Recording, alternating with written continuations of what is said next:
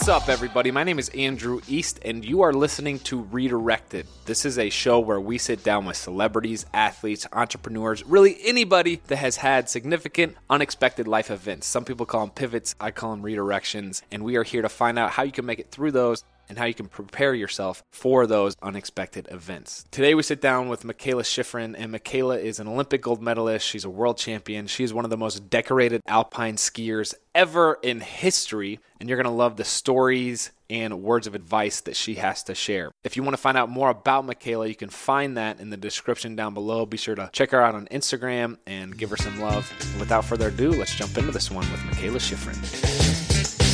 Mikaela, how are you doing today? I'm doing well. How are you doing? Good. Thank you for taking the time to talk with me. Yeah, thank you. I'm psyched. The fans are super pumped. You got to be a fan favorite on the Instagram. People are like, I do always do fan questions. You better get ready for them because they give some heavy hitters. So, oh, yeah, I'm sure. Yeah. I want to start off here, and word on the street is you have pretty good eyebrow control. Yes, I do. Wow. I mean, it's just like, that's amazing. Is this something no, That's something in practice. No, I, well, actually now it is, which is embarrassing. No, when I was young, I just always used my eyebrows a lot. And I don't know why, but as I got older, I noticed that there's this thing called eyebrow dancing. It's like a, it's a thing now. Like huh. you can look it up on YouTube. Trust me, you will deep dive into YouTube. Okay. All right. um, eyebrow dances and people just sitting there not moving their bodies and they're just like moving their eyebrows to the beat of a song and it's very creepy. I can't do that, but the first time I saw one of those videos, I don't like spend all day watching eyebrow dancing videos by the way. but I have seen one or two. Starting anyway, off on a weird note here with the eyebrow dancing. It's only going to get weirder. it, it, reminds me. Have you ever seen any of these ASMR videos? Maybe. Do you know what I'm talking about? The people that like they whisper into. Yes. Yes. People are oh, into it. It's weird. Yeah. I yeah. haven't seen them myself and know what you're talking about don't love it. It's like the sound of like crackling and a voice and like whispering and breathing all together. Or people will eat super close yeah. and it's kind of, oh. yeah, I, the internet's a weird place for sure. It is a weird place. Really weird. Or soap cutting. You think that's like a bad thing? It's literally just taking a knife and cutting bars of soap and it's supposed to be like relaxing. The sound is relaxing or something. Huh. I've never heard of soap cutting. The name sounds like something bad. it's not. Yeah. It's okay. really, literally, that's what it is. All right. Do you spend a lot of time on YouTube? No, not a ton. I mean, well, I spend a fair amount of time on YouTube. It's like what I do before I go to bed. If I'm wound up from the day, then I'll watch funny YouTube videos. Probably my favorite is Jenna Marbles. I don't know. She's great. Yeah. Love um, I've definitely spent a fair amount of time on Jenna Marbles videos. Okay. she's hilarious. And that's where I learned about the soap cutting. wow. It reminds me of all these like oddly sad like when you see someone cut meat, it's like, whoa, yeah. this is whoa. This is great. Like mind I, I could yeah. All right. Can you tell us about just the general basics of what your life was like growing up. I understand your parents were skiers and you were born in Colorado, is that right? I was born in Colorado. And then when I was seven, seven and a half, we all moved to New Hampshire. I have one brother, he's two and a half years older. And that's like my parents being skiers, that's how I got into skiing. We did it as a family sport. And being in Colorado, it was pretty easy. You just step out the back door and there's a whole bunch of mountains where you can go to. So both my brother and I learned how to ski. My parents taught us and I guess for both of us, our passions just sort of developed from there. He started in the racing program before I did. I think he was probably six or seven when he started in the racing program, but at that age, it's not very, very serious. It's just like, I don't know, fun races and weekend races and that kind of stuff. But you can sort of, it's a like a feeder style program into the ski club, which feeds you into the next level, whatever level of high school racing you want to do. Yeah. And that eventually goes to the US ski team, maybe. So that's kind of my brother started, and I just did everything that he did in life.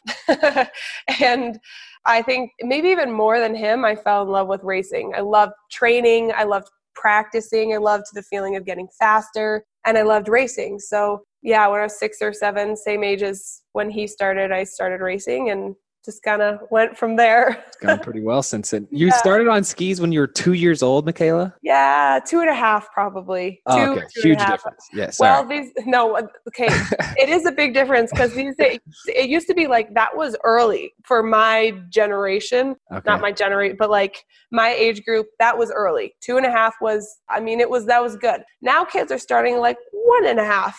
And What? kids are coming up to me these days like, I'm such a big fan. When did you start racing? Or when did you start skiing? And I'm like, I don't know, two and a half maybe. And they're like, oh, I started when I was two, or I started when I was one and a half. I'm like, cool. Gosh, that is nuts. T- putting a one year old on the slopes, that's next level. Yeah, well, and they say it as if it was their choice too. You know, Yeah. they're like, I started when I was one and a half. By I, I was committed to this. Yeah. Yeah. That's hilarious. yeah, I started when I was two and a half. My first run of my life was in my driveway on just a pair of teeny plastic skis. So I'm a snowboarder, Mikaela, and I I go I go out Oh. west once. wow. Okay. The judgment. I'm kidding. No, is- look, I will hold it against you. I actually have no problem with that at all. I know there's like a skier snowboarder thing, and that reaction that I just gave, it was more of a joke than anything. Probably we don't know each other well enough. to make these jokes. uh, that's funny. But here's the thing. I mean, I go to these. We go out skiing like ten days a year, and I show up to the slopes, and the skiers, they're intimidating people. Like Yeah. they got, they always look way cooler than everybody else. They got like the long neon coats, and they're always. whatever yeah whatever they have It's like a. yeah What's the ski culture? I'm sure it's different with like the slalom and the yeah professional level, but what's the culture Well, like? i'd say it's definitely it sort of depends you have like your free skiers Yes. Sort of freestyle skiers or all mountain skiers and those are sort of separate cultures even Yeah. then you have your kind of more alpine style like ski racers i mean at the level that i'm at now i would say there's it's a great atmosphere. Like my competitors i actually see a lot of them as my friends as well. Hmm we go up on any given race and we're like chatting at the start or in between runs or something. And even on the podium you know you congratulate the person who wins or the podium athletes. And for anybody else who had a disappointing day it's sort of like you know i feel for you. I've been there. And hmm it's pretty supportive. And that's been really cool because i do think like at a younger age there was i mean there's always jealousy Yeah. but it was almost like more drama. And Mhm. the older you get you sort of like cut out all the drama. And because the drama doesn't help you get to the top level that just kind of holds you back. So when you look at anybody and i think this might be the same for all sports. I mean you might be able to tell me with football but seems like there's always some level of drama but it's less as you get better and you keep climbing up the ranks and you're like oh wow. Now it's it's more respect and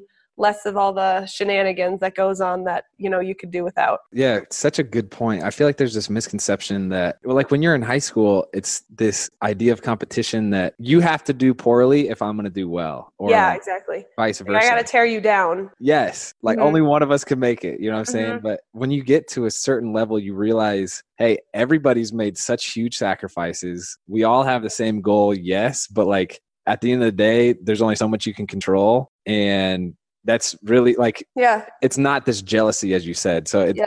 i think the competitive environment gets healthier yeah. although there, there's Well, There's still all this stuff that like stuff goes on that's kind of drama filled and yeah, like frustrating. But yeah I mean, for me, when I was younger, it was always I was tended to win most of my races, and my kind of peers or even teammates or competitors, they'd just say like, "Who was in second place today?" Because whoever was in second really won because Mikaela doesn't count. yeah So I'd sort of be like, you've literally just given up.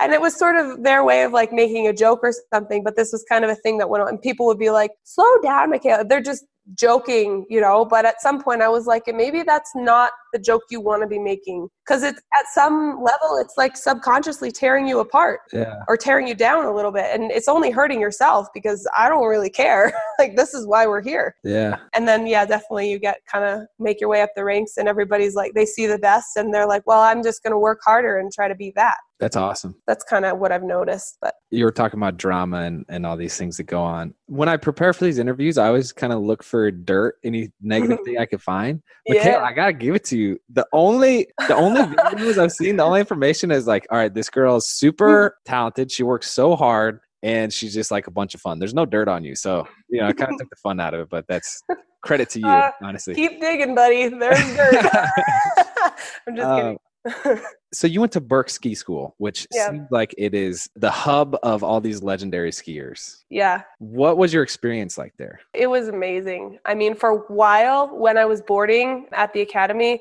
it was like that's what I considered home. Hmm. It's a school ski academy of when I was there, it was like somewhere between 60, 65 at student athletes total from eighth grade through maybe even starting seventh grade through high school, PGs. So it's a small school, and a class is no bigger than nine people, like 10 or 12 at the most. And you become really like family with your peers, with your teammates, your classmates. You help each other with homework. You watch movies together. You go eat together. You go, you know, we all eat at the dining hall. And it's, it just feels like a very close knit community. And for me at the time, I started to ski at Burke when I was 12.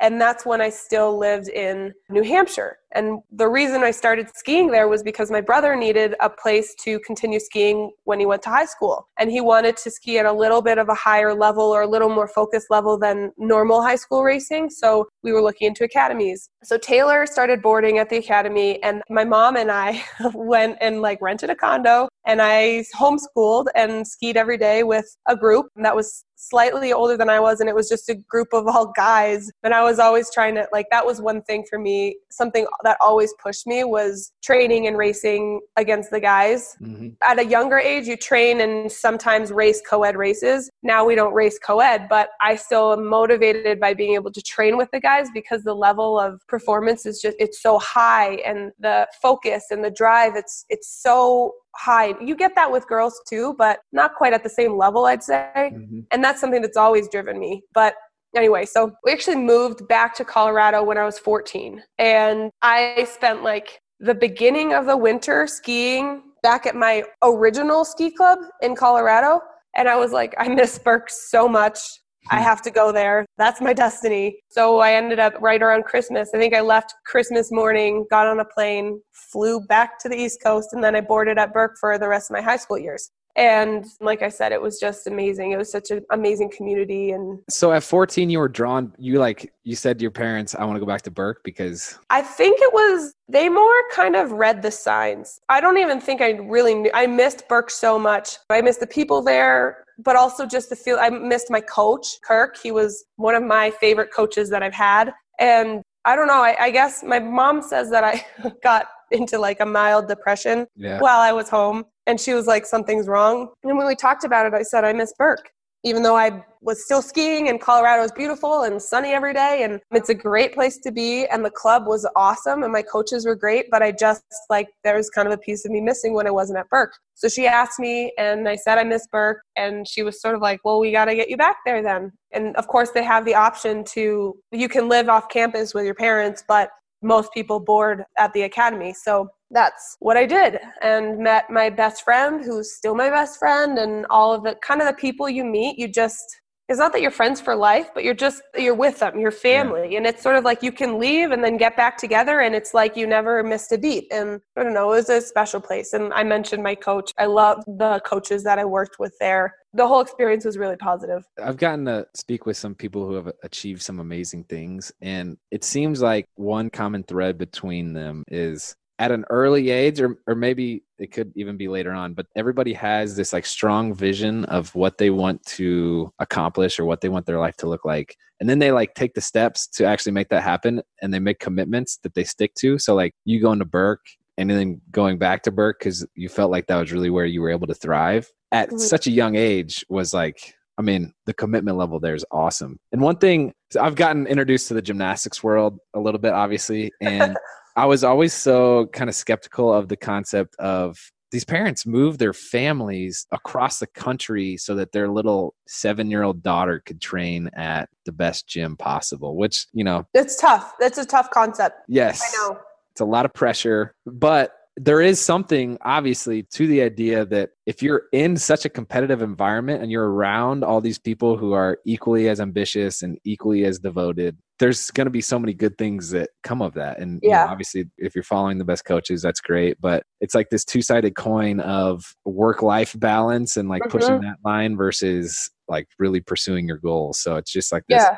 I don't know what the It's- balance is there. Yeah, I find it really tough to Yeah. understand how, on the one hand, an entire family can uproot for the sake of a single athlete Right. or the potential to be an athlete. Like at seven years old, you don't know. Right. And I find it also interesting, like, especially with gymnastics, because I think that happens more often than maybe in skiing. hmm It seems like there's sort of a handful, or maybe even just one or two, like of the very top level gymnastics facilities in the country or maybe even the world. And that's if you want to be a gymnast, that's where you go. And you have to do it young. Yeah. Whereas, you know, in ski racing, there's mountains most places. There's not snow everywhere, but you kind of find yourself in a place with snow and you might be able to access some good training. You do have to move around a little bit. Colorado is a great place to be. California, there's up in the mountains, there's some great programs. And then the East Coast has some great programs as well. But I don't, it's interesting what you said, like a family moving someplace. I do think something about the pressure that that might bring to an athlete that's seven years old or eight years old Yeah. on the one hand it's pressure because at that point maybe they can't see another path but the discipline that you learn the time management all of the things that you learn by participating in a sport at Yeah. a level of commitment it's like lessons that you're going to take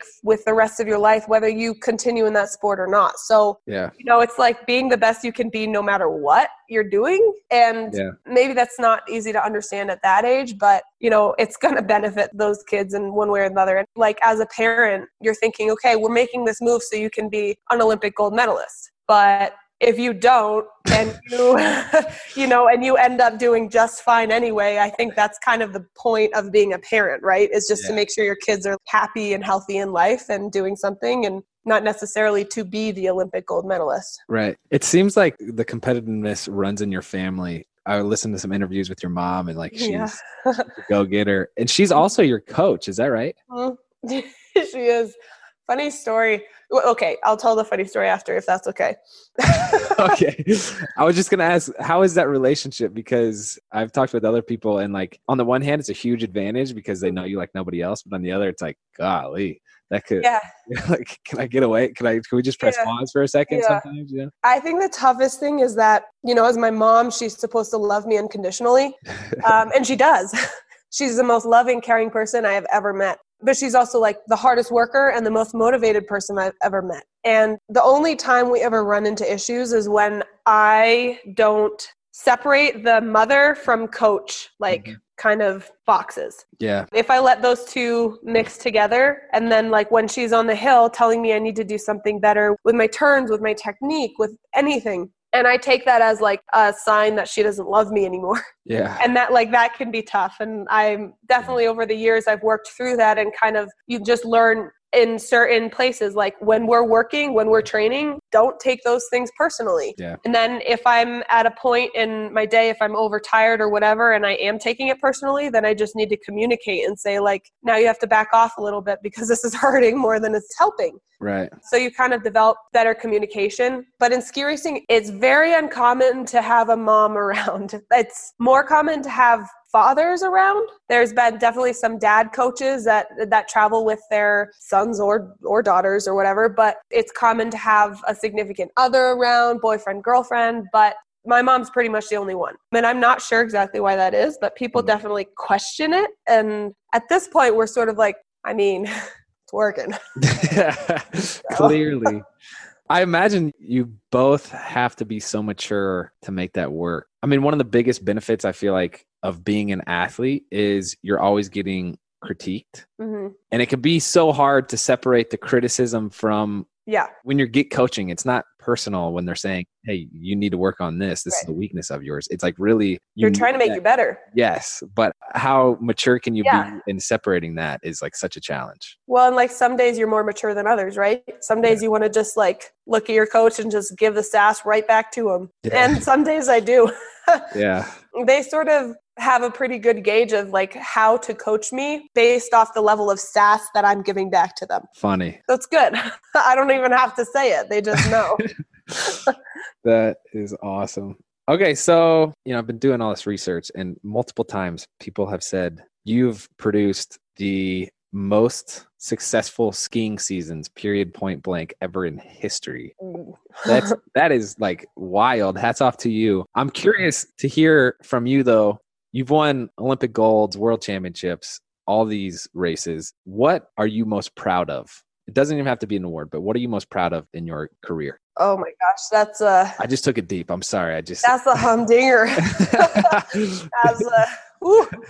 you know, it's really hard to pick a single moment because there's like so many things flash through my mind. And you said it doesn't have to be a result. Oftentimes, normally when I'm asked this question, that person is looking for a result. Yeah. I think more often than not, it's not a result. It's like a training day that I made some kind of a breakthrough or you know had a pretty tough crash and i was able to come back from it and still go out and take another run and get over the hump of feeling like i just crashed really hard. You know i'd prefer to go inside and just tone it down for the rest of the day get over the mental hump of going back to the top and taking another run and finishing on a good note or maybe like four years ago it's going to be four years ago this winter I tore my MCL in my knee and I didn't need surgery, but I was out for two months and I did have to go through the whole like rehab process and everything. I had enough of a taste of like what a very significant injury feels like mm-hmm. to know that I have it in me to come back from that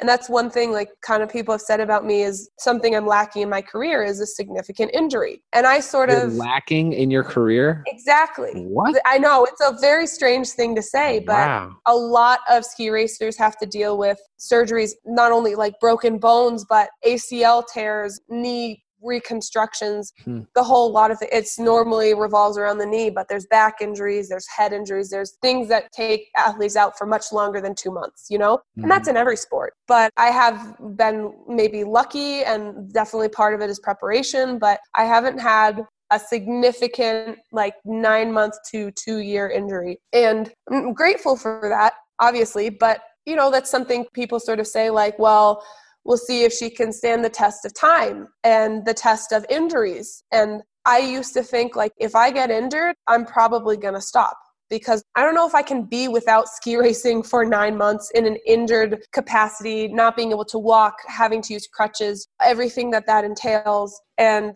I sort of went through it maybe a shorter time period, a lesser scale. But one thing I learned about myself and something I am proud of is to know that if I face that, I can handle it, you know? Yeah. That was definitely something that kind of sparked another fire in me, I'd say. I want to stop for a second and give a shout out to Himalaya. Himalaya is my favorite app to listen to podcasts on. And not only do they have a truly beautiful interface, they also have great search and discover features to help you find new shows. And then they also have some really creative and unique ways for you to help support creators and interact with those creators. So thank you, Himalaya. Be sure to check them out and follow me if you get the chance. Today's episode is brought to you by ZipRecruiter.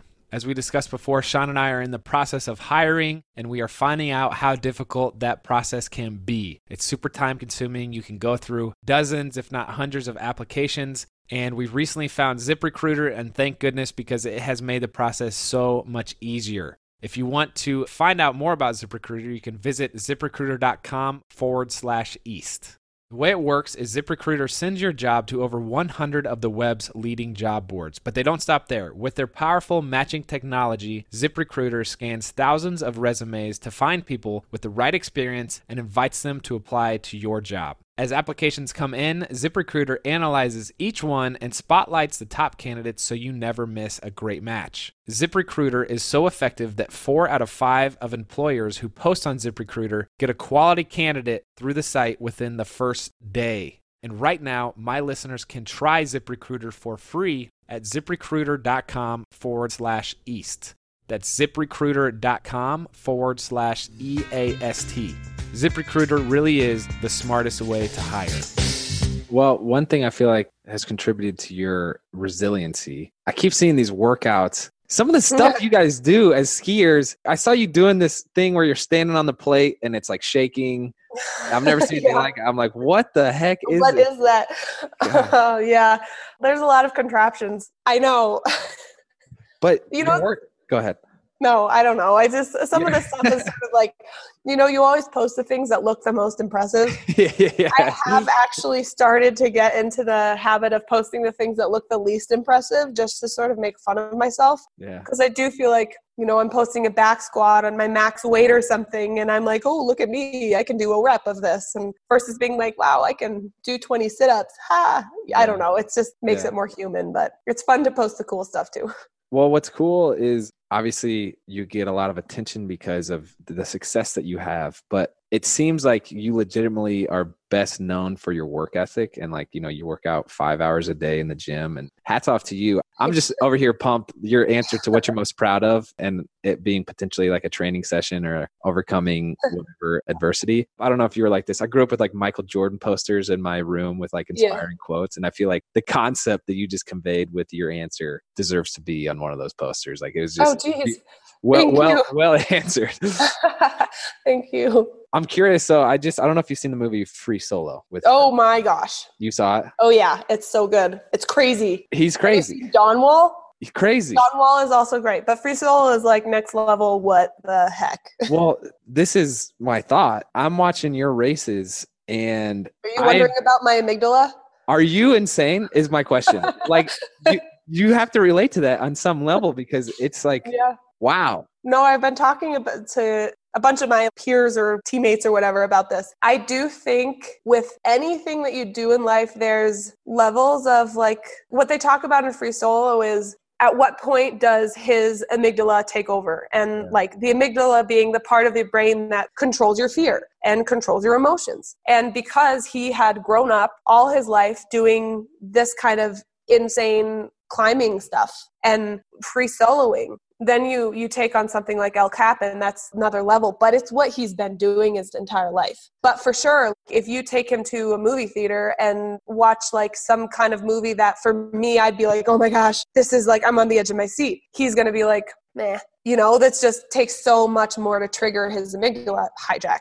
For me, for ski racers, I think there's a level of that, definitely not as high as Alex or many other maybe extreme sports athletes, but ski racing isn't actually considered an extreme sport. And I'm sort of like, hello, it should be. Yeah. For whatever reason, I don't know. It's I don't know why it's not. But anyway, you know, there takes a certain level of the acceptance of the risk. It's not not having fear. For me, I have fear. Some of my competitors maybe don't have as much fear as I do, actually. what would you say you're fearful of? I'm fearful of getting hurt. I'm fearful of dying. I mean, ski racers have died if the safety netting along the side of the hill isn't set up right, or they're just going so fast they blow right through it and hit a tree. And even recently, there's been several deaths. They shake the ski community because you realize just how fragile life is. And we're playing with that balance every single day. And I'm probably one of the athletes who is maybe the most methodical and the most like risk oriented. I'm always aware of the risk. And that's maybe one of the things that has helped me stay relatively injury free for most of my career so far. But, you know, it's also the thing I'm not afraid to admit that I have that fear. Hmm. And I think that helps me. Whereas some athletes, you know, the fear overpowers their will to actually do what they have to do to win the race or to ski fast. Yeah. But it is interesting that watching free solo, it opened up a whole can of worms of questions that I was like, I wonder what my amygdala looks like. Maybe I should do a brain scan. Yeah. I would be really interested to see because, you know, we've watch been- the whole thing light up, and you're like, how is she doing? Yeah. we uh I, f- I forget what resort it is at in Colorado. It's like Double Eagle is a run now. It's or something Eagle. I don't know what it's called. They use it for racing. I went I'm down terrible with run names, just so you know. all good. I, yeah, I, I don't know why I even tried. Um, but it's you look you're at the top of the run. You look down and you can't see the slope. And Yeah. the runs that you guys do are Yeah. that same feeling of like I know you've been doing it your whole life and this is what you're used to, but there's this feeling always, I imagine, of you just committing to going for it. Yeah. And it's funny because it's like every single race, I have a similar feeling. Some races are I'm more confident than others, but I get into the starting gate and it's every racer we go one after another and we have our start numbers. So if I'm bib five, I'm going after bib four. And you have a 10 second window of when you're actually allowed to start. So you're standing in the starting gate and the start wand's in front of your shins. Hmm. You see the timer counting down. It's somewhere between a minute and a half or two minutes along. And you can kind of see, like, now I have this much time. Now I have this much time. And the start ref next to you is saying that 30 seconds. And then at 10, he says 10. And then he counts down five, four, three, two, one. And then in that period of time, you have this 10 second window where you can go. And you can sort of choose to go. And for me, it's always it's he says go or he says one or whatever, and I'm like take a breath and then launch out because if I wait a second longer, I won't go. It's like yeah, I mean some races are a little flatter at the start. You can see the slope. It's not as intimidating. Some races you're like um yep, I'm falling off the face of the earth. This is more of a controlled fall than really skiing and it's on ice, so I don't know how this is going to go. Oh my, my palms are sweating over here. Just so are mine. That's funny. I was so again. I've been watching your race, and I think it was the one this March where you won the World Cup. Congratulations, by the way. Thank you. and you went down this run. Literally, you know, I've, I've watched skiing before, and like you didn't slip an edge at all. You're just gripped in and going down. It was like a perfect run. I imagine. I mean, from, from the, from the innocent eye, it looked amazing. Are you big into the physics of the whole sport though? Because I know subconsciously it plays a part, but do you? Yeah. So I am in a way. I have yet to take a physics class, but I'm actually really interested in that because I think there's a lot of physics that plays into skiing. Mm-hmm. Probably really anything. Yeah. You can apply physics to. But yeah the forces that you have to produce in skiing and the way that you produce them, the way that you have to push on your skis at one point in the turn and then kind of almost let the power of your skis take over for another point in the turn and how that produces a faster turn. And, you know, it boils down to hundreds of a second or tenths of a second. And when you actually measure that out, it's tiny. I mean, the amount that people win races by is like how is that even possible? Yeah. Like, what did I really do somewhere on the mountain that gave me that tenth of a second? You know what I mean?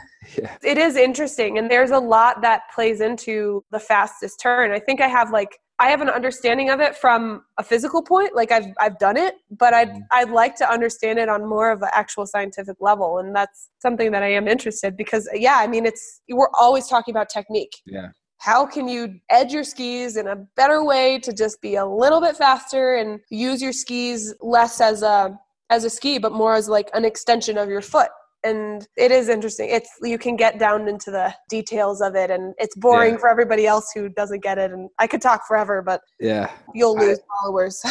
I i studied uh, civil engineering so the geek part of me is like super interested in that because skiing it's just like as with any sport but yeah. it's like such a battle between physics and like your equipment and whatever. I see you are a major advocate for unicycling and yeah. I guess you're are you good at it or is this something i'm okay. I used to be really good. I used to be able to unicycle for like two miles straight. What? Uh, yeah, in my in the house that we lived in New Hampshire, my brother could do it first. We had this was amazing. This is like another little tidbit of my past that is like somehow played into my future. I guess I could join the circus. I could join the fake circus. Let's nice. say that. Okay. When I was in second or third grade, my school, the elementary school that I went to in New Hampshire, had like every two weeks they would have a different whatever like topic for PE. One topic or one block of time, we had the circus come and train us how to juggle, how to unicycle, how to do the, I think they're called devil sticks or something. how to kind of walk on a tightrope or that kind of stuff. And it was all very basic, but I picked up juggling and I picked up unicycling. And both my brother and I did this class. They did it for the whole school. And we came home and went to my parents. We're like, we need to buy unicycles because we need to practice because this is going to be really fun and we want to be able to do it. So we got a unicycle. We got one that fit both of us at the time. And then my brother grew and he needed a bigger one, and I got the one all to myself. But there was this loop around our house that was two miles long approximately, and we could, it was like kind of hilly, and we could unicycle around it. I don't think I could do that anymore, but it's fun. I'm not gonna lie, that was a uh, longer answer than longer answer. but it's it's perfect. I mean, your passion just shows through about. So, sorry. Um, are you? Are you ready for some fan questions? Yes. Okay. All right. Here we go. Let me pull some good ones. Okay. Daisy Satterfield wants to know what your favorite ice cream flavor is. Ooh. I'd go for a really good mango sorbet or cookie dough. Mm, I'm down for both of those things. Mango. is it not sherbet? Mango sherbet. Is it? That's which right. one is it? Which one is I don't. Uh, I mean, sorbets are good, but I think sherbet is more of an ice cream. Okay. Sorry. Sorbet is like frozen ice. I don't know. All right. his frozen ice. This is good. This is Sorry. important things to cover. Uh, Lezik, Lezik wants to know what type of gloves do you wear when you ski? What brand? I wear Reusch gloves. Okay. They're super duper extra padded. I actually had extra padding put into them to protect my thumbs because I've have thumb issues. Doesn't matter. Okay. You don't need that answer. Let's see. Victoria Sugarak wants to know what do you do after competitions? Uh, normally, I try to take a nap as soon as possible. I'm down for that. That's like, well, get food because you can't really eat that well during the races. But yeah, then take a nap. Is that a nervous thing or It's a little bit of both. It's like kind of a nervous thing. It's also like what food is available at the races. You're kind of limited to the hospitality food of the race organizers, and sometimes it's amazing, and sometimes it's like bring your own PB and J. gotcha? Interesting. This is something that I'm, I'm really curious about. This is a personal question. Are you pursuing a career in music or guitar or, or one of your big goals? It seems like is to do karaoke. Like, yeah, I'd say bucket list item is to do karaoke at some point in my life. you're I saying you've never done it. I've never done karaoke. I, not in. I had a karaoke machine when I was young, and I would do karaoke in my room alone. But no, I've never done like a organized karaoke. I came really close this spring, but the, it, the karaoke night shut down before I got the courage to do it. No. Dang. yeah. You might have to come to Nashville. They got karaoke nonstop down. there. yeah, I don't think I'm really at that level. I need to do it someplace where I know that everybody is worse than I am. I'm not like the person who's gonna go out and make a fool of myself. Like I want to be good. Oh, you're trying to get a record. Gaga. Yeah, I I got want to be. I want to be someone they make a movie about. Just kidding. I'm totally kidding. Okay. Just this is great. I don't want to embarrass myself. You know. But you play guitar. I play guitar a little bit, play piano a little bit. I can't read music, but great because, you know, ultimate guitar tabs. And then I play piano by ear, sort of not at a very high level. But I love music. I don't know. I think music just should be in everybody's life all the time and something that calms me down and I enjoy a lot. Do you have a go-to playlist before races? I do. Every year I kind of update my race playlist. I try not to make it too long because then it's just like overwhelming the amount of songs, but it's pretty much any song that no matter what day, no matter my mood, anytime it comes on, like if I have my music on shuffle, anytime this song comes on, I will never skip over it. And it's like if there's a song that exists like that, then it's going to be on my race day playlist. There's definitely a lot of Eminem on there. Whoa, love that. yeah. Yeah. Love that. Is this new Ed Sheeran Justin Bieber song on the repeat or Um, no, it's not. okay. Some songs I some songs I have to listen to a couple times to get into, and then all of a sudden I'm like, why did I not like this before? But you know, there's like Taylor Swift on there too. There's Ellie Goulding. There's like a bunch of your kind of top hits, whatever of of this day and age. But then like Kygo, I feel like Kygo or Avicii or Martin Garrix, like you can't go wrong with those kinds of songs. Good like pump up beat. I'm not a huge hard rock or death metal fan, so that's like probably the only thing that you won't find. But there's even some songs on there, like Paramore had some songs back in the day that I like. So I don't know. I'm an all all genre music lover. What was the concert you went to most recently? The last one I went to was I think Imagine Dragons. Mm, That was last summer, and Love it was so good. gosh. Have you ever been to Red Rocks? I've been there, not during a concert. Yeah, it's like because it's. I mean, it's a place to go. It's sort of a Yeah. sightseeing and workout place as well. But it was amazing in concert, and they came up like into the crowd, and they were performing right in front of us. And I had actually been lucky enough to meet those guys at another time, and I was like, oh my gosh, I know them personally. This is so amazing. That's great. And that just it was a great, great concert. So That's awesome. You have been vocal about the gender pay gap. Skiing is one of the rare sports where Mhm. it doesn't exist Mhm. or women get paid more. Yeah, there's no pay gap in the prize money. Sponsorship money might be slightly different, but that's like a different topic. Mhm. Prize money for the World Cup, FIS Alpine World Cup circuit is equal men to women. How long has it been like that? I think it's been like that forever. Honestly, Really? since they established prize money in skiing since it became professional, I guess. It's kind of always been like that. It's never really shown a light on it because, for the most part, I think the men have always out earned the women based on their results. And the last two, maybe three years, I've been the number one or top of the prize money list. And thank you. And it's it's awkward to talk about because you know on the one hand, it's super cool and it brings attention to the sport. And I love talking about it because I'm like, you know, come on, ski racing, woohoo. Yeah. But I, I feel like the sport deserves a round of applause in that sense. It's not so much about like what I've done to fix it, but I do like to talk about it because I think it's something really cool. Yeah. I would encourage you. I mean, you talk about it so humbly and you are in like a unique position. And so I think you've stewarded that well. So hats off to you. I mean, it's like a, it's Thank like it's a responsibility. I think you've approached it well. So it is super rare that a sport's like that. Like uh, yeah. obviously, there's so much discussion about it. Shawn and I were actually going to go to the World Cup, the Women's World Cup this summer to yeah. like, bring like awareness to that issue. Kind of interesting. Mm-hmm. So I was watching a 2013 interview you did with David Letterman. It's like you've been doing your career has been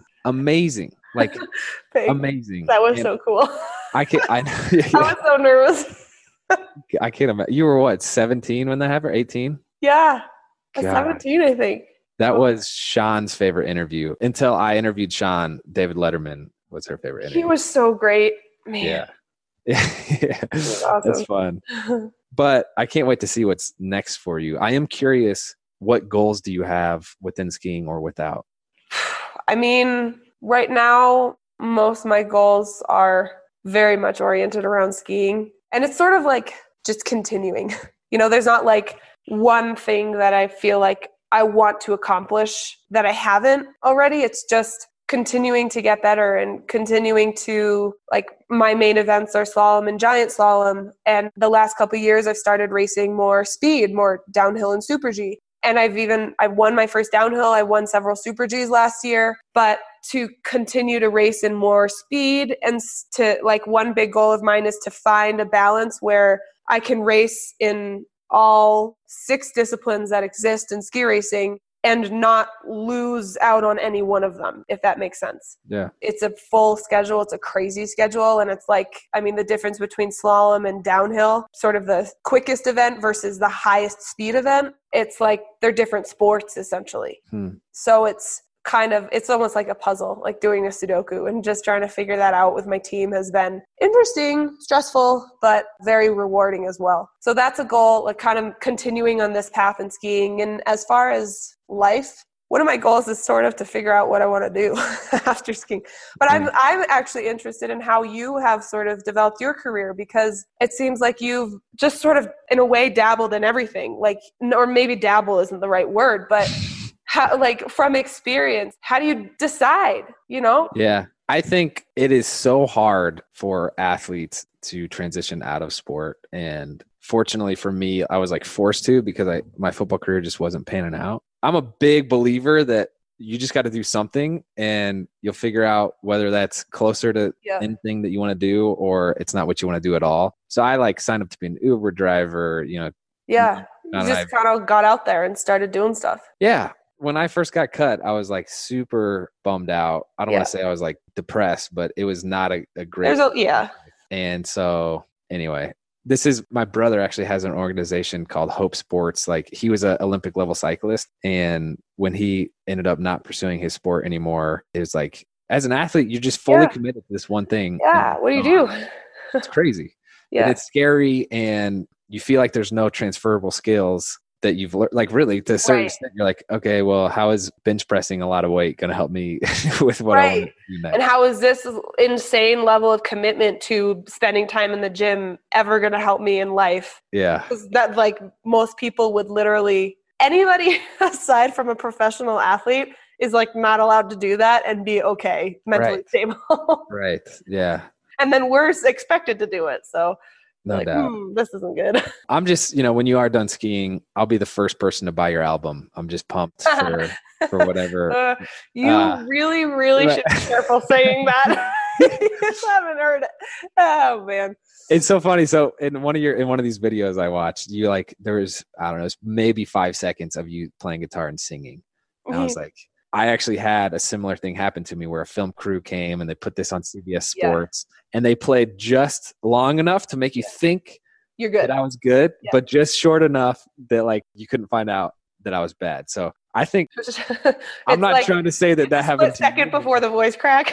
yeah, yeah. You're like, thank you. uh, but anyway, speaking of things that you want to do after, and you actually alluded to this in the beginning, there's so many skills that you learn as an athlete that do transfer outside of life. And so I'm curious, what are three things that you feel like you've learned through your skiing career, through all you've gotten experience with the celebrity that's come with it, with the trials that have come with it? What are three things that you've learned that could apply to the audience as a whole? Oof, uh, only, it's hard to come up with three things, and it's hard to come up with only three things. Yeah. I think the first thing would be that whatever you're doing, you have to be passionate about it. Hmm. Because, you know, it's easy to say that. Obviously, I'm lucky enough to be a ski racer, to do the thing that I love to do professionally and to make Yeah. a living doing it right now. But I would not be able to work as hard as I do and put in the effort and go through the struggles because really it's 99% struggle with, I mean, what everybody else is, sees in my life or in,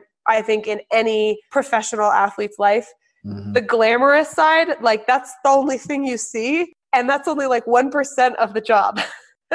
and that's Mhm. like the frustrating thing is you want to like i want to share everything else and the work and the pain and the frustration and the the stress and logistically getting from race to race and the fact that my flight was just canceled and my bags are lost and i can't ski without my boots so now what do i do like all of this kind of stuff and managing all that and of course i have a team around me but i wouldn't do it if i wasn't passionate about it Yeah. and I think probably most athletes can say the same. Most anybody who's at the top of whatever they do, they have to have the passion in order to continue to push the limits of what's possible in that thing. Yeah. I definitely believe that.